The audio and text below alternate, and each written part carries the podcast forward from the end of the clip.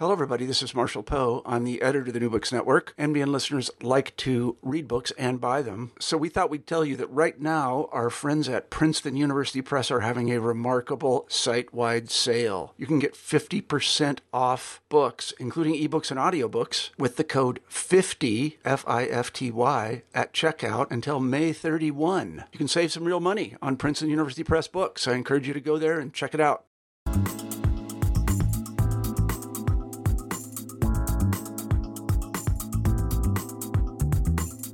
Hi, this is Rebecca Buchanan, co host of New Books Network, New Books and Popular Culture. And today I'm here with Nick Yablon, who is the author of Remembrance of Things Present The Invention of the Time Capsule. Nick, thanks for being here. Thank you, Rebecca. So I'm hoping you could start by sort of talking about how you got interested in this topic and sort of researching this history of the time capsule. Well, I suppose the the moment of origin was was reading uh, a science fiction book from 1911 uh, called Darkness and Dawn and um, discovering all these references to time capsules, literal time capsules or, or, virtual ones. They didn't call it, the author didn't call it a time capsule because that term wasn't in existence. Uh, but uh, it got me thinking about, you know, how this tradition emerged. Uh, when did people start to deposit things for a, for a date in the future? And I was already aware at the time of the famous Westinghouse time capsule of 1939 to 40 uh, but uh, didn't know until I did all the research that in fact there were as many as 30, 35 um, proto time capsules going right back to 1876. So that's the initial kind of uh, kind of conception. But really, the time capsule um, was a natural topic for, for me to write on because uh, it's at the intersection of, of a variety of academic interests I've had over the years. So, um, one interest I've had is the apocalyptic imagination, and my first book, Untimely Ruins, looks at uh, these kind of secular visions of of ruination. And of course, time capsules are sometimes imagined as as reaching beyond some kind of collapse of civilization. So that was a connection there. Uh, I also have interest in memory studies and history of monuments and memorials. And of course, the time capsule is a kind of a monument, a kind of a memorial as well. Uh, I'm interested in history of collecting and collectors and archives. And uh, again, the time capsule is a virtual kind of collection. Um, and I suppose more broadly, I have interests in, in temporal studies and the, the history of history of the future or the history of past futures.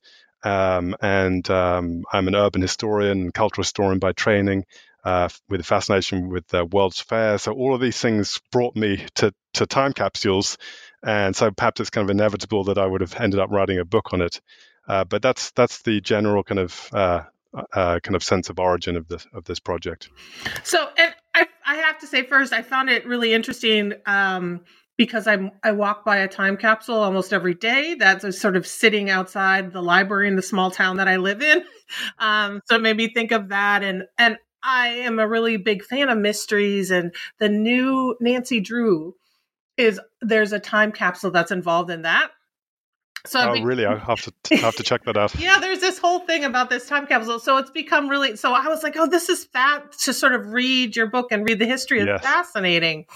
Well, it's interesting because uh, you know, although I started researching actual time capsules from the Progressive era and Gilded Age, uh, I also kind of expanded the project to look at things like that. So representations of time capsules in fiction, uh, going right back to early science fiction, um, and um, and there's a kind of rich history of kind of imagining um, time capsules that actually fed into uh, uh, fed into this tradition um, and uh, gave ideas and and also critiques of the time capsule. You, if you imagine what happens in the future when they're opened, uh, you can kind of uh, critique how they're done in the present.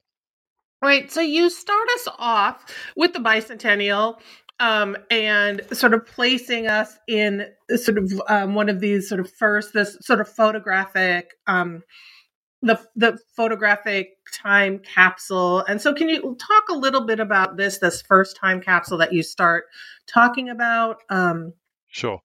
Well, in fact, uh, there were there were two. It was a twin birth of the of this tradition uh, uh, because uh, there was the the one at the Centennial Exposition in Philadelphia that was launched by a publisher, Anna Deihm, and um, but at the same exposition, uh, a photographer called Charles Mosher from Chicago uh, presented his collection of photographs and um, sometime after the exposition decided, maybe influenced by Anna Deihm, he decided uh, to expand them into a larger collection that would be deposited in a in a bank safe.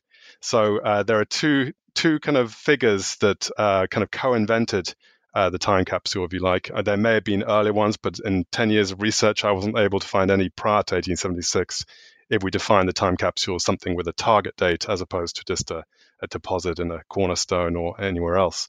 Uh, so uh, these two figures um, introduced the idea, and um, so it has clearly a connection to uh, to the, the centennial and to the idea of looking back over the past hundred years, but also um, kind of trying to historicize the present and imagine what will happen to the US by the time of the bicentennial. So there's a simultaneous kind of looking back, looking at the present, and looking forward uh, that seems to generate the this tradition of the time capsule.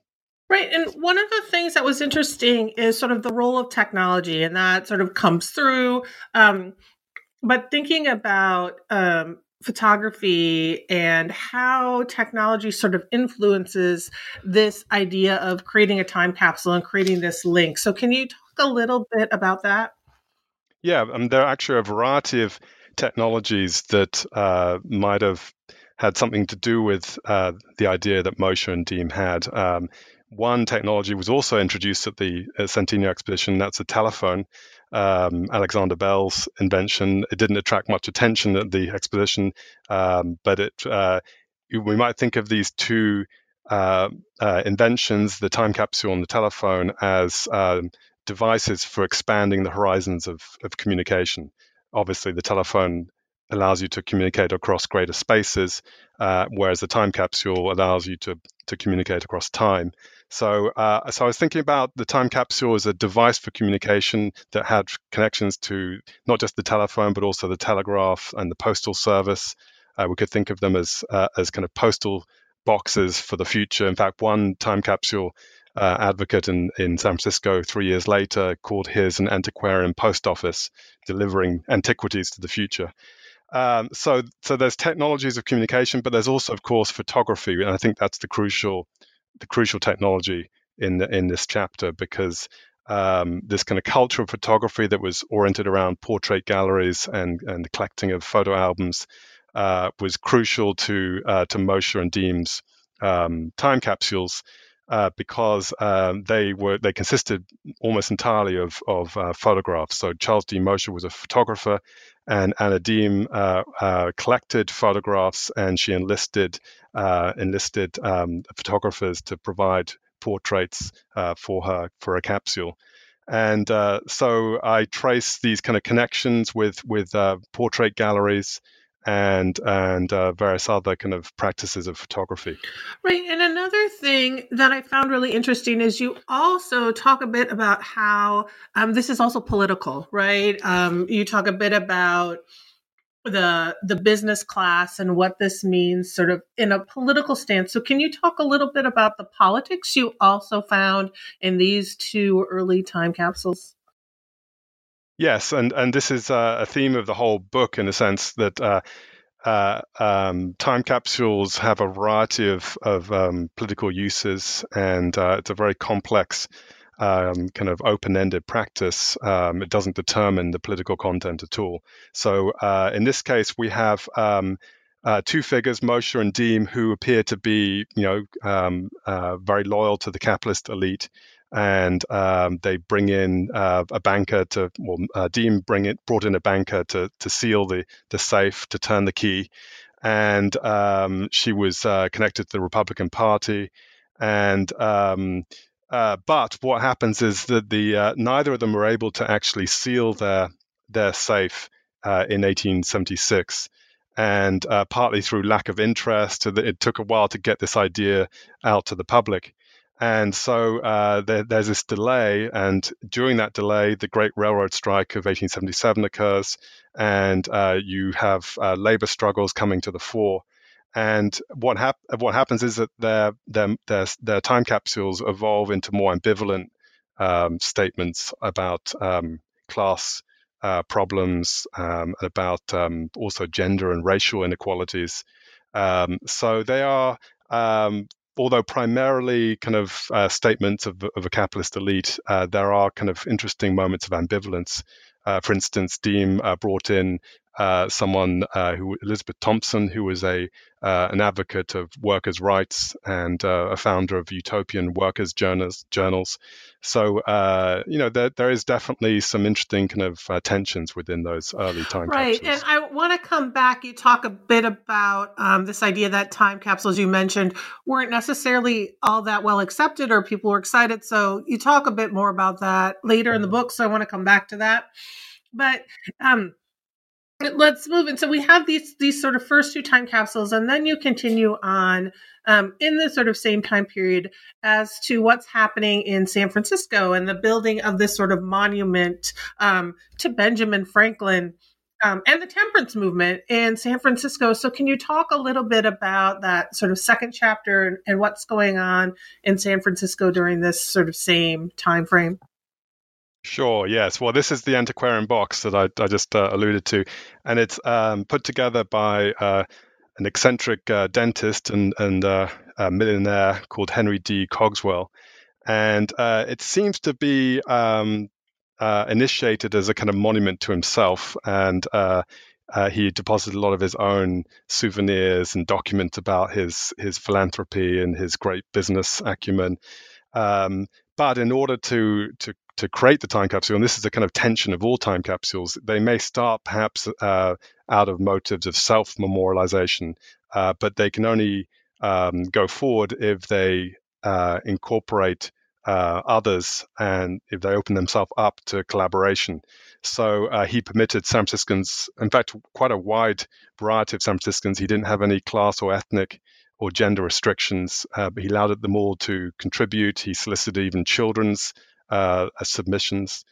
He also is quite um, quite kind of um, uh, had quite a lot of latitude in terms of materials, um, printed ephemera, material artifacts, uh, documents about ordinary experience of San Franciscans in the period. And I should mention this is 1879, so uh, so still very early on in this uh, in this tradition of the time right. capsule. And so he's doing this, and one of the interesting things that you mentioned also is that his audience is a bit different, right? And and so, can you talk a little bit about that and how you see the role? Um, uh, how do you see the audience change in this time capsule? Yes, do you mean the, the, yes, future, the future audience or the audience, the in, audience. in, the present? Right, because they're always in, in effect two two audiences for time capsules.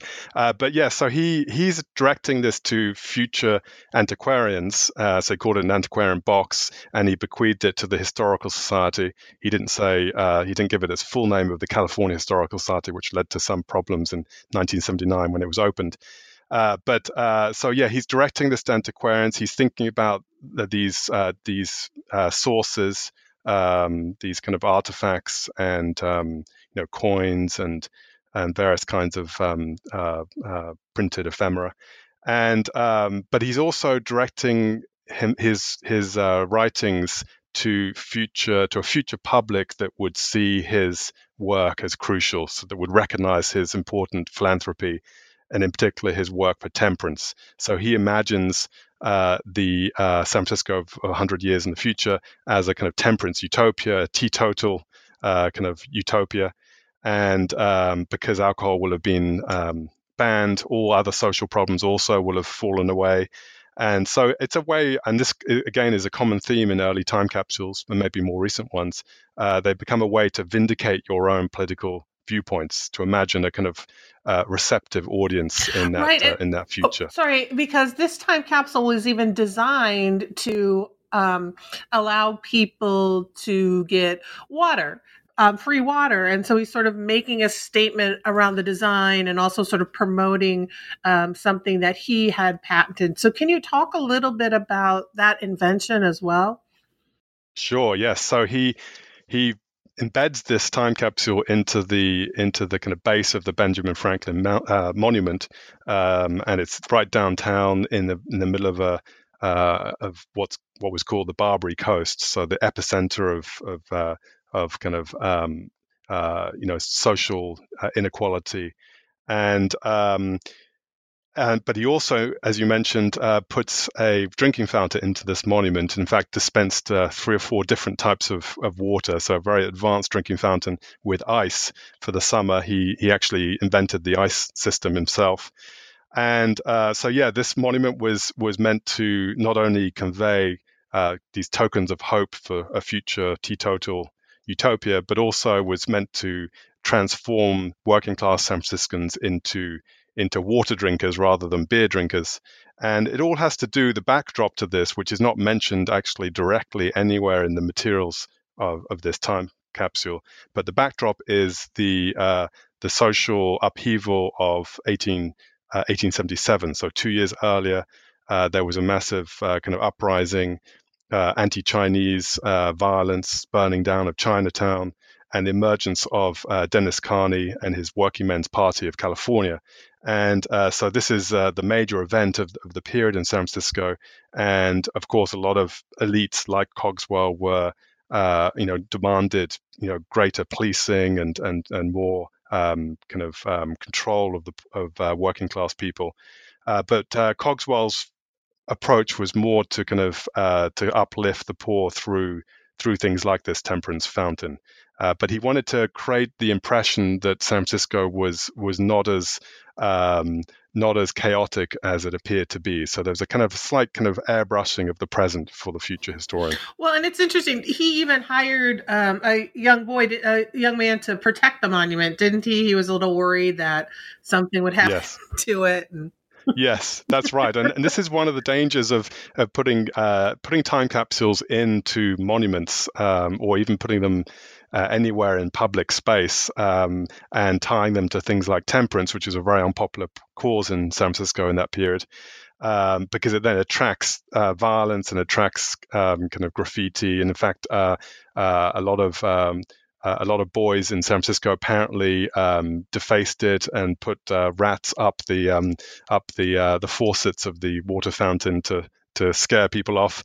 Uh, so um, uh, yeah, there's definitely uh, kind of a sense after that that um, time capsules need to be uh, deposited somewhere that will allow them to survive the the kind of vicissitudes of time and allow allow them to, to get to their future date. Right, and it's really before we move on to the third chapter one thing i thought was really interesting in this one and sort of moving away from this idea was his also um, the role of the domestic arts and the role of allowing women uh, to contribute and i found that really interesting and sort of fascinating to what he brought in or allowed in. Yeah. Yes and i think this is um, again another crucial theme throughout the book especially in these earlier and middle chapters uh, and it's the uh, the surprising kind of openness of the time capsule to collaboration and um, to a variety of different types of sources and contributors. And I compare this, and I see this as a as a critique of um, of other institutions of memory in the period, such as museums and historical societies, libraries, archives, all of which were very tightly controlled and still to some extent are and uh, whereas the time capsule was a was a kind of uh, a, a, counter a counter um, device, uh, something that was much more open. Of course, there were still exclusions and there were still biases within them, uh, but they do certainly kind of um, allow for a, a, greater variety of material and political viewpoints and social backgrounds. Mm-hmm. And and so as you sort of talk about these sort of the start of these time capsules and then move into um, 1900, 1901, when time capsules start to be made uh, that will be opened a century later. Um, and you talk about how time capsules weren't, these time capsules weren't all really, um, always really accepted and so, can you talk a little bit about that, about um, sort of time capsules and uh, sort of the negative responses to them, as well as the sort of positive responses to them? Sure, um, and some of these negative responses come up in, in fiction, as I as I mentioned earlier. The uh, um, and Mark Twain in particular wrote a number of stories, one of which really uh, uh, focuses on the limits of the time capsule and the ways in which they're bound to fail. Yet he was still interested in them, and he still did his own time capsule in effect, which was his uh, his um, autobiographical manuscript, which was meant to be sealed for hundred years, to be opened hundred years after his death. Uh, so sometimes critics could also be advocates of, of the time capsule, and um, so I don't think it's um, it's always a rejection of it. Uh, but in the case of um, of some of these time capsules around 1900, 1901, um, well, in particular the one at Harvard University, uh, that was rejected and critiqued by uh, certain professors, particularly uh, professors in the history department, and that that confirms my my suspicion that there is a uh, perhaps a kind of a, a, sense of condescension towards a time capsule as a more populist and uh, collaborative and maybe more democratic um, form of history. And uh, so, yeah, a number of them didn't uh, accept the invitation to contribute to the Harvard chest of 1900. Although, in an interesting turn, uh, the librarian, the head librarian who organized that time capsule, included their rejection letters uh, in the actual uh, chest. So you can read about how they you know how they uh, uh, found the time capsule to be a kind of uh, useless or um, kind of um, misleading way of uh, preserving history. And you and like you said throughout, you sort of talk about different authors and talk about their roles, and and you talk even about um, some of the story. You talk about Whitman and his, what Whitman was talking about um, in your first couple chapters, and then you move into Mark Twain. So I'm not sure if there's anything else you want to say right now about that role of literature, because I thought those that interweaving of that um, and sort of the way that literature marks memory and marks time was really interesting as well. Uh, sure, I think. Um, uh, well, it actually goes back to, to Edward Bellamy as well. Looking backward, uh, um, in a sense, his uh, the uh, Julian West's um, sleeping room, which is his, which is the chamber in which he kind of travels 100 and, 100 uh, uh, was it 123 years into the future from 1877 to 2000. Uh, that uh, sleeping chamber also contains objects, so it's kind of a de facto time capsule. Uh, but there is also a uh, a bank, um, a bank, sorry, a, a safe in his room, and in the follow up to Looking Backward, which is called Equality, uh, he explores uh, the various items that uh, Julian West brought with him um, to accidentally brought with him to uh, the year 2000. So uh, some of those are bank uh, or um, financial documents, which of course are useless in this kind of post-capitalist utopia of the year 2000. So even novelists like Edward Bellamy, who we don't associate with the time capsule, had elements of of uh, time capsule ideas in those in those fictions. Right, and one of the interesting things you you say and you saw in some of these time capsules that weren't happening in the other ones. So you talk about, for instance, the Kansas City sort of Century Ball was including predictions of what they would see happening 100 years into the future. Um, so can you talk about those that sort of change as well in the role of prediction? Sure. Yes. So uh, predictions are are definitely uh, a common kind of type of contribution in certain time capsules. Um, we we don't see them so much in the very first ones, but right by around 1900, uh, people are contributing not just genealogies of their family or or or some kind of artifact um, or some kind of essay about the present, but they're also delivering predictions, and obviously they are intended to be kind of read uh, and either confirmed or or seen as uh, or debunked uh, in when they're finally opened. And um, I, am interested in these predictions uh, not just as kind of attempts to to control or, or kind of determine the future, but uh, more as expressions of hope. So some of them talk about um, their prediction of uh, a classless society by the year 2000 when the time capsules opened, or uh, as a post-racial society. And so um, one of my attempts, especially in these middle chapters, is to is to recover the politics of hope that is embedded in these time capsules and uh, the way in which they uh, communicate um, sometimes progressive utopias and sometimes uh, reactionary ones. Um, sometimes you you see kind of visions of a eugenicist uh, future, one in which uh, cl- uh, race has been purified and the Anglo-Saxon race has shored up its its its supremacy. Uh, but sometimes you also get um, more progressive visions of the future. So, uh, yeah. No, I was just going to say I found it really interesting. Right, some of them were writing about um, morality, mortality, and others were even writing poems and, and thinking about um, or even complaining about their colleagues. Uh, but I found it really interesting to just sort of see the kinds of things that um, individuals writing thought that people in the future would want to know about what was happening or, or what they hoped for a future. Sure. Yes, and I mean these are things that we, we struggle to find in other documents. Um, there's something about the time capsule that seemed to engender these expressions of of hope and these uh, these kinds of uh, political uh, predictions, and um, and I think I suppose I'm I'm I'm uh, kind of uh, pushing back against the emphasis in in um, uh, of historians on the past, on the way in which the past is used. Um, you know, the constructions of national pasts and the way that's used in certain periods to kind of shore up national identity or whatever it is. Uh, what I want to do is write a history of the past, uh, of of the various imaginations of the future um, that um, you know were kind of written about um, in certain periods. Mm-hmm. That makes sense. Yeah, it does. Um, and so there is, and you talk about it as a sort of idea of a secret history, which I thought was a really interesting way of referring to it and thinking about it. So you then move on to um, sort of looking at in your next chapter that role of the um, memory of the present. Um, how would we remember? Uh, you talk about a little bit of that. And so, can you sort of talk about that sort of um, the political uses of the future and what you're talking about in your chapter four?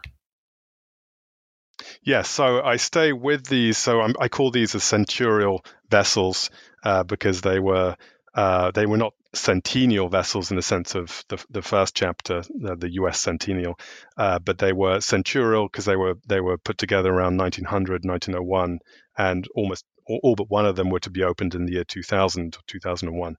And uh, so I stay with them because really they're the crucial, the, they're the, the most important ones for the whole book, in, in that they have this uh, this kind of politics of hope uh, within them. So in that chapter four, I stay with those time capsules, and I should mention uh, we already said one was in Harvard. Uh, one was, I think you mentioned Kansas City. There was also one at Detroit and Colorado Springs and Mount Holyoke uh, College. Uh, so a variety of, of locations. Uh, none of them knew about each other. That's an important aspect to this. That they every, almost every time capsule in my book, every every inventor of a time capsule thought that they they were the first one to come up with the idea. Uh, but there are certainly several key themes between them. And uh, one thing that comes out in, in this chapter four is other negative, the, the kind of critiques of various aspects of the present, to get to your question.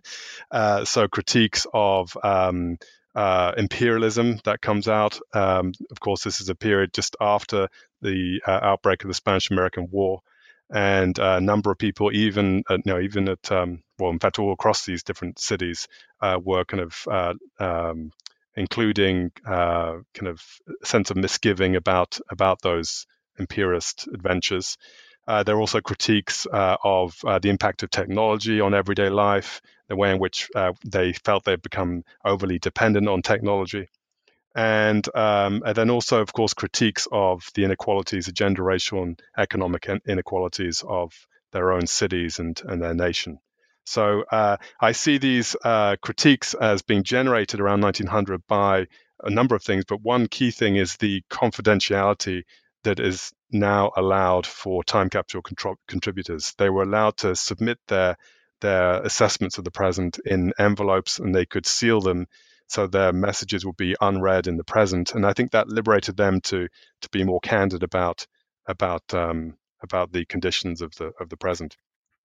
Yeah, it's really interesting. Um, some of them talk about sort of uh, you you mentioned the idea of sort of urban progress and industrialization, but also the sort of criticism of the city. Um, I think it was in Colorado Springs where it, there, there, was talk about uh, city government and how people sort of can't manage the affairs of the city well, um, and, and so there's different things like that that that are sort of playing with one another as well throughout these time capsules. Yes, so yes, you see uh, critiques of civic corruption, and this is um, you know obviously a key theme of the progressive era. Um, but uh, also uh, with Colorado Springs uh, being so close uh, to Cripple Creek, uh, there were a number of labor battles. Um, uh, actually literally pitched battles between labor and and and capital. And um, Colorado Springs, the the person who who organized that time capsule, invited leaders of labor unions to to come in and contribute uh, their messages to the future. So we see here uh, these kind of uh, very moving kind of messages about um, about fighting um, capitalist greed and and kind of trying to create a uh, a kind of classless commonwealth of workers. And um, one thing that comes out there is, is are the kind of um, uh, is this kind of is this theme which again I try to trace throughout the book of an embodied future. So those workers are addressing the future workers uh, of uh, the year 2000, and they're expressing this kind of sense of solidarity, class solidarity across time. And um, what I wanted to do in the book was to kind of uh, critique the uh, emphasis that historians have had on the way in which the future has been rendered kind of um, um, abstract, uh, rationalize the way in which we fail in capitalist modernity to imagine an alternative future. Um, we think of the future supposedly in disembodied ways and uh, or in financial ways. We see the future as the just the statistical extrapolation of present trends. But what I wanted to show was that uh, through the time capsule, people were allowed were able to uh, to um, kind of conceive the future in more embodied, more open ways. And these labor union leaders were a good example of that. Um, the way in which they kind of they uh, targeted their mess their messages to the the embodied reader of the future. So a, lot of these time capsule messages around 1900 uh, talk about physical connections across time, the way they would embrace their reader or reach out and shake their hand. And this kind of very um, kind of um, personalized connection to the to future to posterity uh, allowed for a, a, an alternative way of imagining the development of of, of, uh, the United States. So, and one thing that you do throughout the throughout your book, there's a number of photographs and images. Um, so, I'd love for you to talk about those, and I bring it up now because. Uh, in this chapter, we see photographs of there's this a stark image of sort of a mining, coal mining town, uh, bicycles, cars. There's even a, a drawing of um, a woman uh, that looks more like it's looking at sort of clothing and fashion. And so, can you talk about were there, you know, some of these images or sort of the role of the sort of role of the images that you continue to see when you talk about it in the first chapter, but throughout these time capsules and throughout the text? Sure. Yes. So. Um, uh, whereas the first two time capsules back in uh, Philadelphia, the Centennial, they used photography as a as a way to memorialize um, the elite and perhaps also middle class people who paid money to have their portrait taken by this proper photographer by 1900, you see uh, the use of photography as a kind of archival, you know, documentary tool. And uh, so, in each of these cities, uh, the time capsule organizer commissioned photographers, but also, uh, you know, kind of uh, invited all sorts of amateur photographers to take a to create a survey of their environment and to document the the built landscape of their of their lives and uh, you see some fascinating collections, uh, particularly at Harvard and um, and at uh, Colorado Springs. Um, you know, a large number of photographs that um, documented all sorts of things, not just the homes of professors like William James, but also uh, characters on the streets, uh, particularly um, a famous uh, figure in Harvard who was a who had a who led a cart and donkey through through uh, through Harvard uh, over a number of over 60 or 70 years. He was a kind of a, uh, a familiar figure on campus. So all sorts of kind of documentation um, comes into those uh, those uh, time capsules. Right. And then you sort of move into this idea of living history and archiving. And you talk about the, um, in chapter five, the Modern Historical Records Association. Um, so, can you talk a little bit about that and, and their use of sort of the time capsule and, and who they are and, and sort of what they did? Sure, yes. So the Modern Historic Records Association, and no one has heard of this association because it was, it was very short lived. And uh, uh, only lasted a couple of years. Uh, but I see it as crucial to the to the mutation of the time capsule into something uh, more akin to what we get by 1940, which is the Westinghouse 1939 to 40, the Westinghouse time capsule. So uh, uh, the association was founded in New York um, as a as a kind of um, ongoing kind of program of schemes to guarantee adequate records of the present for future historians. And in fact, it had a number of uh, current historians on its board. It, it, kind of looked to the new history, um, people like Frederick Jackson Turner and others, as their kind of inspiration. And they wanted to um, do a number of things. First of all, um, uh, ensure that that um, that uh, cities and, and and federal government kept proper records for the future and put use proper uh, proper um, durable forms of paper. Uh, but also they uh, use time capsules to partly to promote their project, uh, but also to show how uh, you could you could uh, conserve documents over hundreds or even thousands of years. And they enlisted um, photographers, phonograph te- phonograph inventors. In fact, Thomas Edison was involved and uh, also film. So Thomas Edison's new kinetophone uh, which is an early kind of attempt to create sound film. Uh, he, uh, he, that was also used uh, in some of those early projects. Uh, so it's about embracing and, and utilizing modern technologies, but also ancient media such as um, you know kind of parchment and um, terracotta even to find a way to to kind of ser- conserve his, materials for future historians. So, what I found was really interesting in this chapter is the role of the modern media, audiovisual, how they were using sort of media in different ways. So, can you talk about that role of media and memory and archive um, that sort of happens with this um, Modern Historical Records Association? Sure. Yeah. So, uh, so as I mentioned, they they're they're bringing in uh, photographers and um, and they're bringing in phono- uh, phonograph records and, and film, uh, but uh, they're not um, using them perhaps in the way we would we would assume they would be used. Uh, they're trying to to combine them in different ways. so I, I, see this as an, an interesting kind of um, kind of contrast to how we tend to kind of fetishize digital technology in our own in our own present and there's a you know big emphasis on digitization and and uh, relying on on the digital itself. And of course, there are dangers with that in in terms of first of all relying just on one on one medium, uh, the dangers of kind of uh, of uh, obsolescence of media formats. Um, but also perhaps uh, the sense that you kind of um, you lose a um, you lose the tactility that you might have from other other forms of evidence from the past. And so, what was interesting to me about the Modern Historical Records Association was how they didn't put all their eggs into one basket. They didn't rely just on on one medium. Uh, they saw uh, they saw it as necessary to have um, to have them working together. So, for instance, uh, when they submitted a film uh, for for um, preservation, they included a parchment, a record on parchment describing it.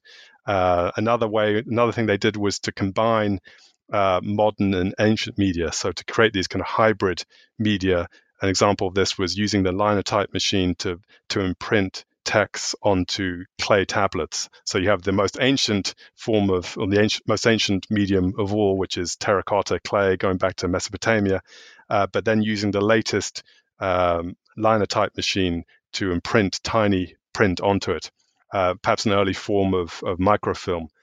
Uh, so another example, this would be um, developing photographs onto stone or onto other harder, um, harder kind of surfaces. And here I use, I draw on um, on the theorist, the communication theorist Harold Innis, who was kind of one of the pioneers of communication studies.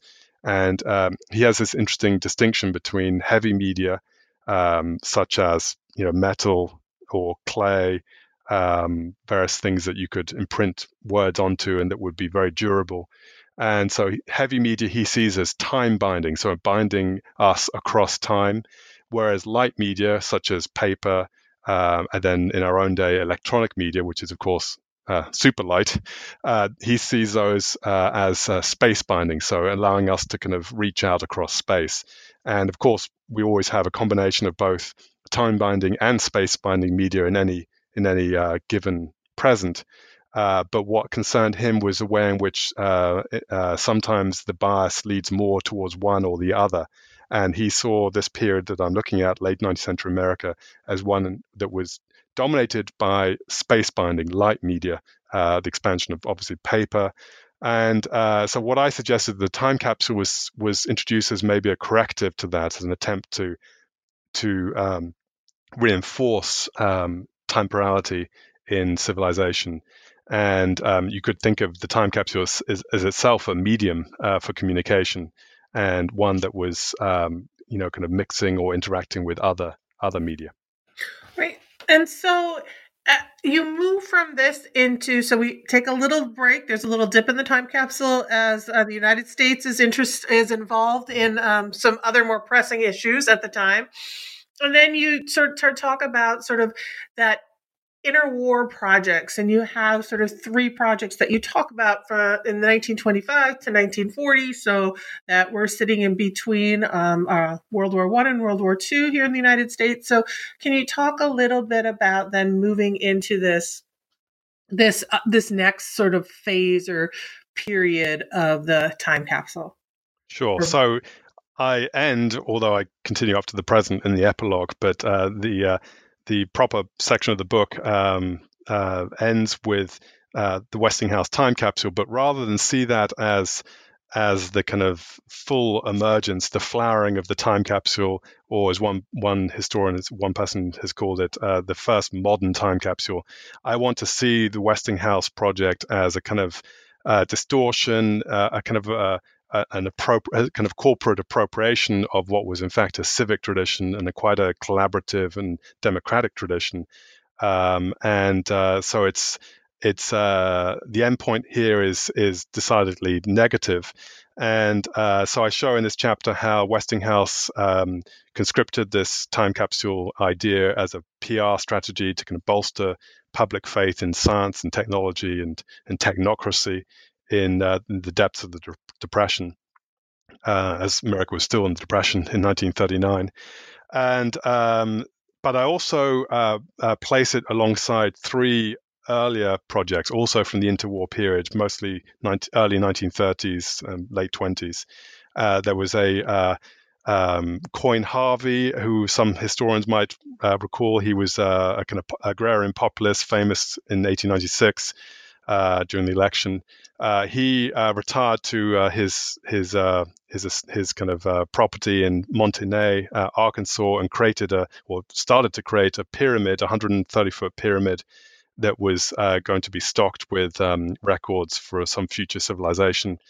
so I look at that one, and also a um, a project in Denver in the early 1930s to create massive records a massive collection of records uh, for uh, for future civilization, and that was deposited in um, in a concrete, actually two concrete mausoleums. And then finally, the third one is the uh, Crypt of Civilization, which was uh, assembled in in Atlanta at Oglethorpe University. So these three uh, kind of uh, less well known examples of time capsules uh, bring into view some of the more troubling aspects of uh, the time capsule tradition by the 1930s. The emphasis on technocracy, on uh, eugenics, although eugenics was a theme throughout the book, it becomes much more prevalent by the 1930s with all, all four of these projects being very closely tied to visions of, of a purified future race. Um, and also, I think the other another troubling thing which I emphasize here is this kind of depersonalized conception of posterity. In fact, the whole book is it's not just a history of time capsules, and I do want to kind of emphasize that uh, that uh, I wanted to write that history, but also tie the time capsule to broader themes. And uh, one of those, perhaps the most important one, is the issue of posterity and how we relate to future generations.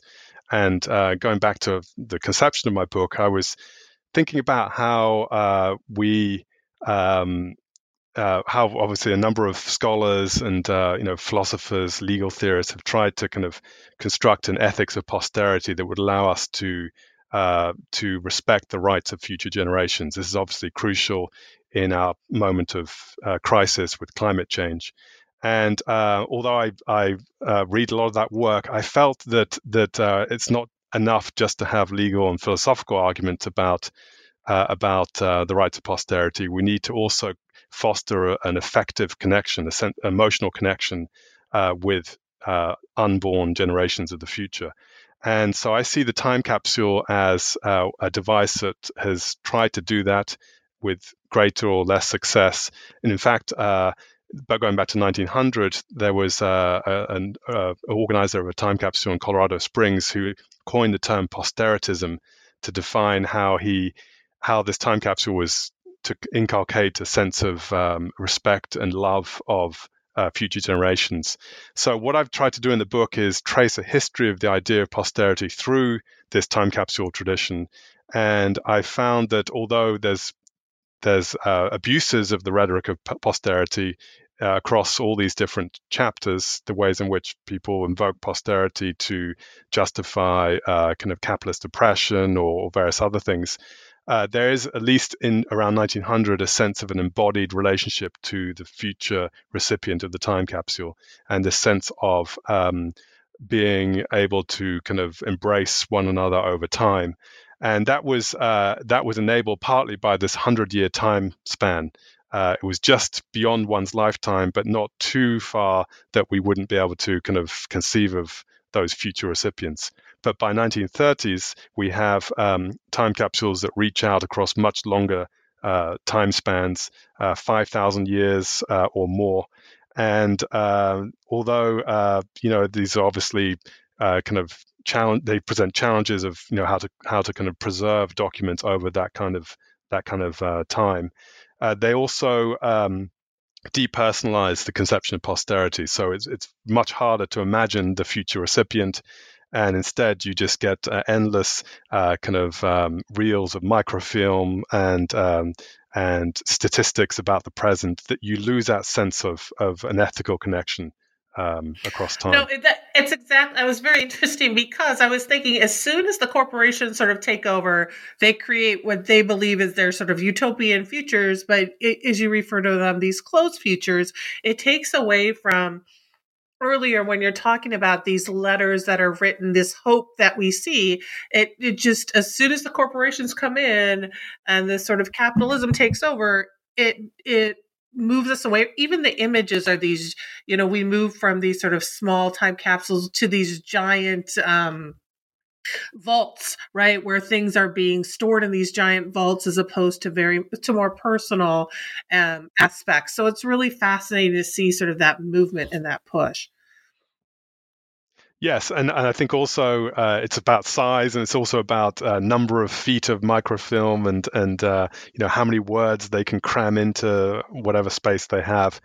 And uh, what you don't get are the kind of personalized messages, uh, the way the kind of um, um, the essays that people were commissioned to write back in 1900 um, on various topics. Uh, you don't get any kind of um, personal accounts. Instead, they're they're microfilming from uh, mainly from Encyclopedia Britannica in the case of the Westinghouse time capsule. So so uh, they're they're not even you know putting pen to paper themselves. They're just uh, essentially microfilming existing texts.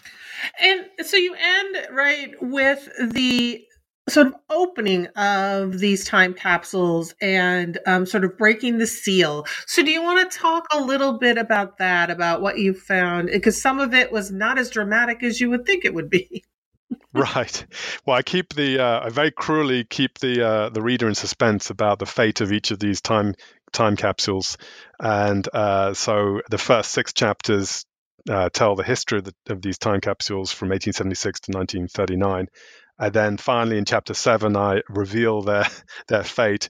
And um, uh, interestingly, although people who put those time capsules together uh, in those earlier periods they fantasized about you know glorious reception ceremonies uh, with kind of uh, you know the whole city or nation or the whole world uh, kind of uh, following the opening of a time capsule beamed across across the planet. And then they also imagined historians in ecstasy as they opened these boxes and found these incredible sources. Uh, but their actual reception was the complete opposite. They they encountered uh, uh, uh, first of all the problems of of forgetting. So time capsules got lost. And people never knew where they were, or they forgot where they were located, or they forgot that they even existed to begin with. Uh, and then also when they do get opened, uh, you have a you have a kind of sense of um, uh, indifference or, or, perhaps condescension of of uh, spectators and and the officials who opened them, uh, a sense of disappointment about what they contained. And uh, so I look at the various ways in which time capsules fail to achieve their perspectives. Yet, I emphasize at the end of that chapter how, um, uh, although we tend to see the time capsule as filled with trivial documents or banal artifacts, uh, if we read them against the grain, as I try to do in the book, uh, they reveal so much about how the how groups in the past struggled over over the politics of memorialization and and uh, the implications of new media, over social struggles, um, and so on. So I, I use that chapter to bring to tie some things together and um, and explore the the kind of limits of time capsules as well as the no, it's fascinating. Um, I was thinking, mm, I have a nine year old and she loves to get these these toys that you open and there's a surprise in them, right?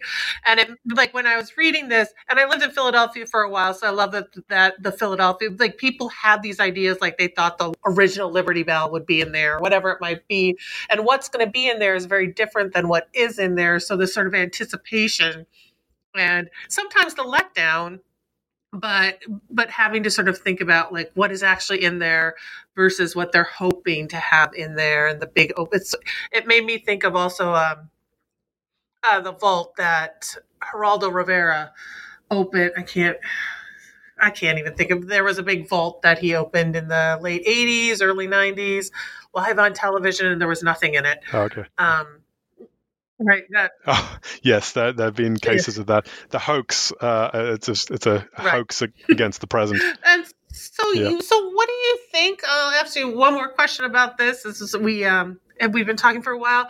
Um, and you sort of end with this epilogue of the futures of the time capsule. So, so can you talk a little bit about like the, the futures of the time capsule and and what you think the time capsule means for now and sort of memory now, especially with the technology that we that exists in the world?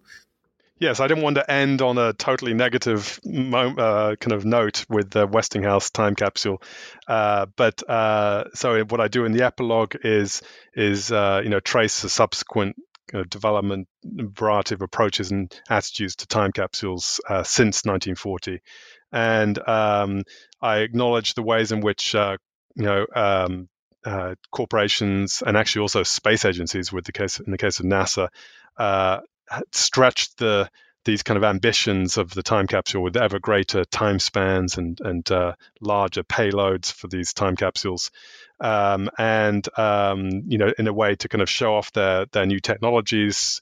Um, but by the 1970s, you see kind of uh, a kind of reaction against those kind of very ambitious kind of trans-millennial uh, time capsules, and the reaction comes from a variety of uh, sources.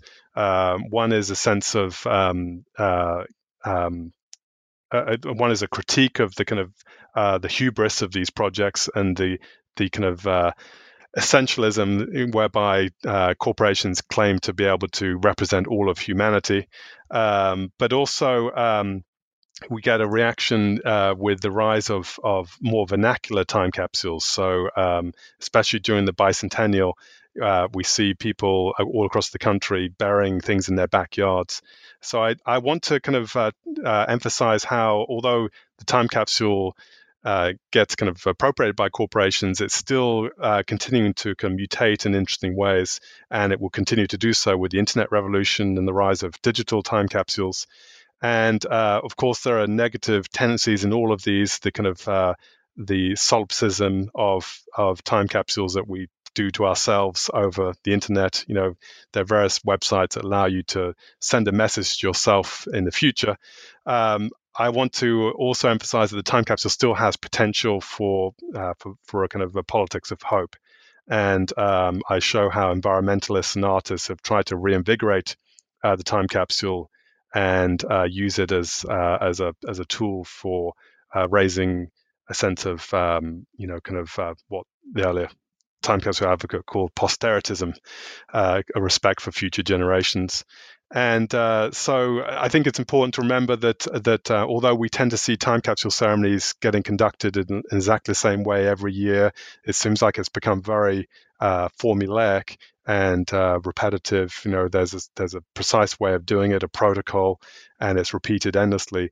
I think it's really important to reinvent the time capsule, and, and artists have helped us do that and finding different ways to kind of uh, to to to vary this project. Yes, I have to say I lived in um, Norway uh, for a year, then just got back about six months ago, and it was, made me very happy that you ended with the Future Library um, and that idea of this Margaret Atwood book sitting there that no one will read. No one that I know right now will probably read it. But this beautiful idea of art and history and also environmental, right? There's a big ceremony every time these books are handed over and these trees being planted in this forest. So that time capsule is really lovely. Yes, I think it's a fascinating project, but particularly the connection between between conserving these unread manuscripts of novels to the the forests that would need to be planted in order to publish those and to print those books a hundred years from now. So uh, uh, that's the real point. It's not uh, the Margaret Atwood novel and all the other novels that, that are contributed every year, one each year. Uh, they're just the kind of the bait that get us uh, kind of fascinated with it. But the real message is in the is in the cultivation of of uh, the natural world, cultivation of, of forests. Right. And so we've talked about this for a while. Uh, do you have anything you're working on now that you'd like to share or mention? Sure. Uh, I'm uh, working on, uh, not on time capsules anymore, uh, but uh, I'm working on a, a, a project. that was done around 1900. it was a photographic survey of Broadway, the whole length of Broadway, from the bottom of Manhattan all the way to the top and uh, it was done by a, an amateur photographer and uh, documenting all the things that were being erased from Broadway um, when the subway boom took place around 1904. And so it's it, it kind of combines my early interest in ruins because uh, Broadway seems to be a kind of a scene of of ruins and relics and holdouts that are being you know gradually erased. Um, so it's a combination of ruins and perhaps time capsules in the sense that this, this these photographic albums, there were three volumes of photographs, uh, have been um, haven't been kind of haven't seen the light of day for almost 100 years. So there, it is a kind of kind of a time capsule of New York history. Wonderful. Well, it's been wonderful talking to you. Uh, again, this was Nick Yablon who wrote Remembrance of Things Present, the invention of the time capsule. Um, Nick, thanks for being with me. This again is Rebecca Buchanan, co host of New Books Network, New Books in Popular Culture. Thank you.